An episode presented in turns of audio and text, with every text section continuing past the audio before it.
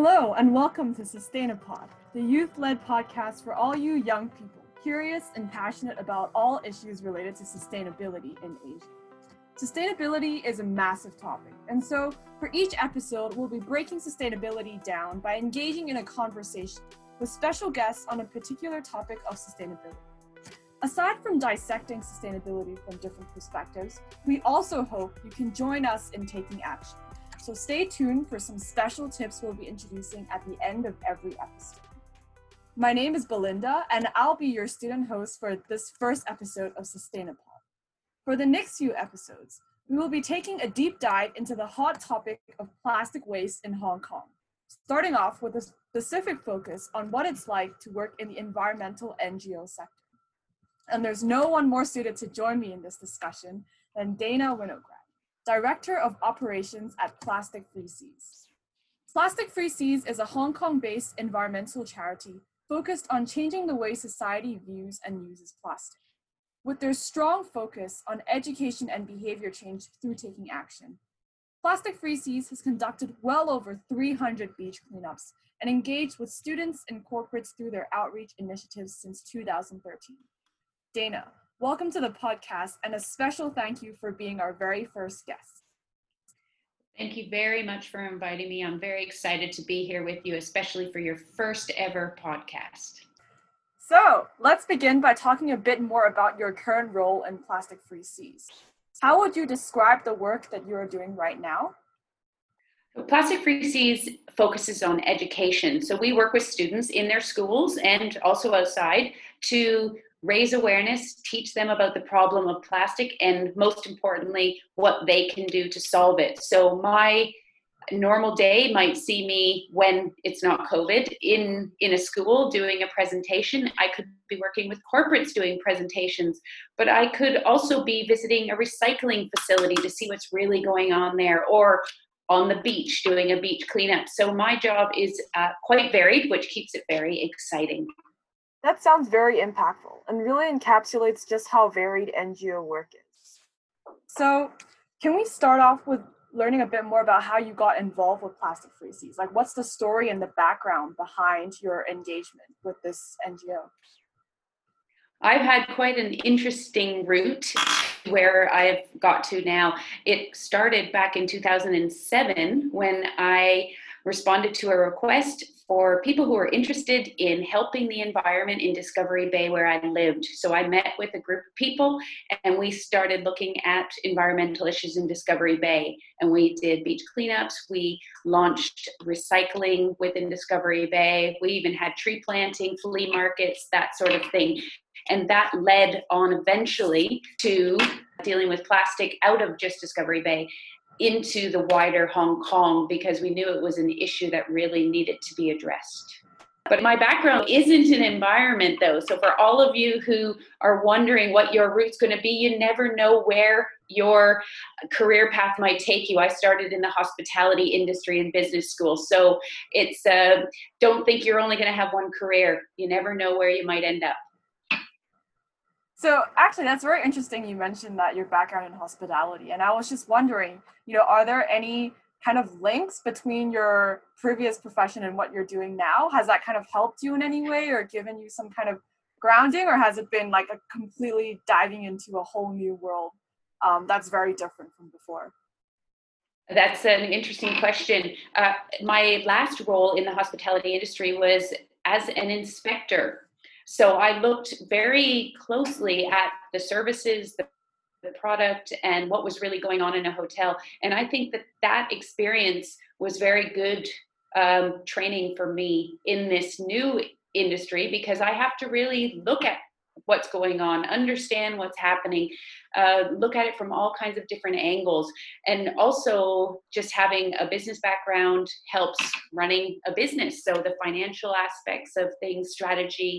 So, there's a lot of synergies, regardless of which uh, specific background you've you've come from and where going there's always things to be taken and expanded on I think it's very interesting that you mentioned like that the NGO world is actually very similar to you know the business world because I think a lot of people might think, oh, it's actually two very different things because it's nonprofit.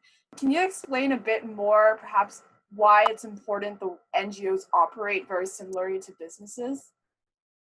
When you work for an NGO, you, you oftentimes are receiving donations from the public, or you could be receiving government funding, corporate funding, what but you have to act as a business. So having a, a business background can help you a lot in in the NGO world and I feel it's even more important because you're responsible for somebody else's money they're entrusting you with their funds for the good in our case of the environment to to make things better so I feel a huge amount of responsibility as far as uh, what we spend, how we spend, the impact, the outcome. So there are a lot of similarities in that point of view. And then you know, it's the rest of it is is common it's very common between for a company working for an NGO, you have to deal with people, you still have staff issues, human resources.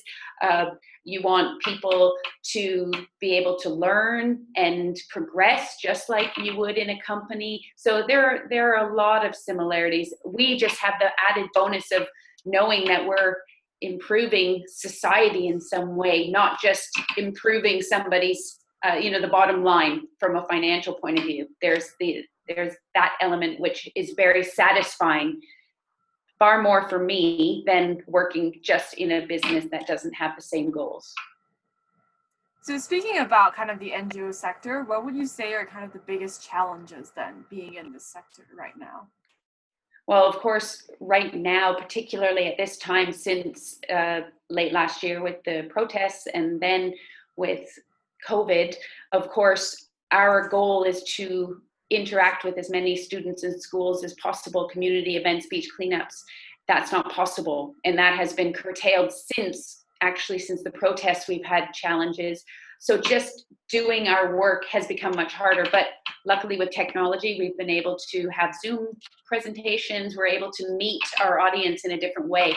From a financial point of view, of course, we our revenue would be down our donations are down just because we're not in schools we're not meeting with companies we're not able to generate the same revenue that we may have had in the past. So those those would be challenges in particular at this point of view. And of course just when you compare an ngo and a company a company um, their main focus is to generate revenues through a service or a product. And we as an ngo we don't have that. That just forms part of it and our revenue is coming from donations. So it's a different um, it's a different skill set. It's a different way of looking at how you raise funds. I just wanted to go back to your earlier um, point that you mentioned about your previous background and kind of the transition into the ngo world um, was that a challenging decision to make? What kind of things were you considering when you were initially transitioning and deciding to go into this full time? It wasn't difficult for me at all. I had uh, taken a break from my career in order to start a family. And during that time, I continued to volunteer in various different uh, different projects because I was always trying to give back and help, you know, raise my family. And as I mentioned, the with the community DB Green starting to help work in this area in 2007, that just morphed very easily into making the decision that when I did want to go back to work full time, that this was such an important issue to me that it was definitely the route that I wanted to go. And I going back into the hospitality world was never going to be an, an option for me. I see. Yeah, I mean, definitely, I think just listening to you, like, there's so much passion behind kind of the decision and why you made it. And that's definitely very inspiring as well to, you know, personally ha- take on an impact in your everyday career and job as well. So, yeah, um, I guess just to wrap up, you know, this episode, um, do you have any advice for young people who are thinking about working in, in this field of, you know, sustainability and they want to you know make an impact through their career potentially in the nonprofit sector or potentially in other ways as well? Yeah definitely what i was uh, leading on from what you just said, you don't have to necessarily be in the NGO world, in the nonprofit sector, to make an impact. You could be working in the for profit, but on sustainability. So, my recommendation to young people, and of course, it depends on what age you are, but get involved. You volunteer for various groups, see what's out there, experience helping. And then when you choose to go on into university or whatever uh, tertiary education you, you choose to go on to. It may be in the environmental um, area, but it may be in the business world, it could be in psychology.